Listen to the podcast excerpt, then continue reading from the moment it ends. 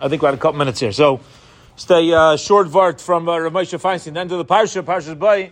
So the Torah touches on the mitzvah of tefillin. So in Parakid Gimel, Pasuk Tes Zayin.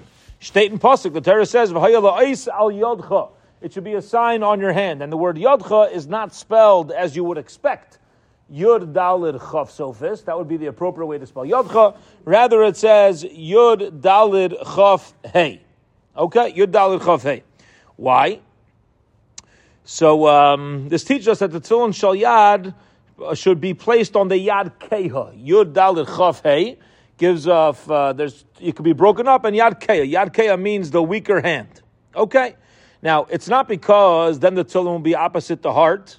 Can't be like that. You know why? Because then left-handed and right-handed. We say, oh, you know, you put it here, the weaker hand should be opposite the heart. It's not necessarily true because we see righties and lefties wear it on different hands. So what's the message that the Torah is giving us that the tefillin should always be worn on the weaker hand? So says Rav Moshe Feinstein, beautiful, that when we place our tefillin on our arms, it should be teaching us about our attitude towards mitzvahs.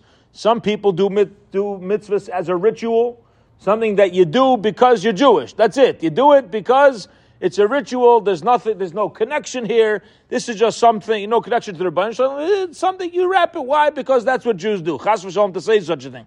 Rather, says Rav Moshe Feinstein that the Yad Keha, the Torah is letting us know that symbolically, uh, things are generally easier to do with the stronger hand, with my stronger things that I've strengthened, things that I have talents in.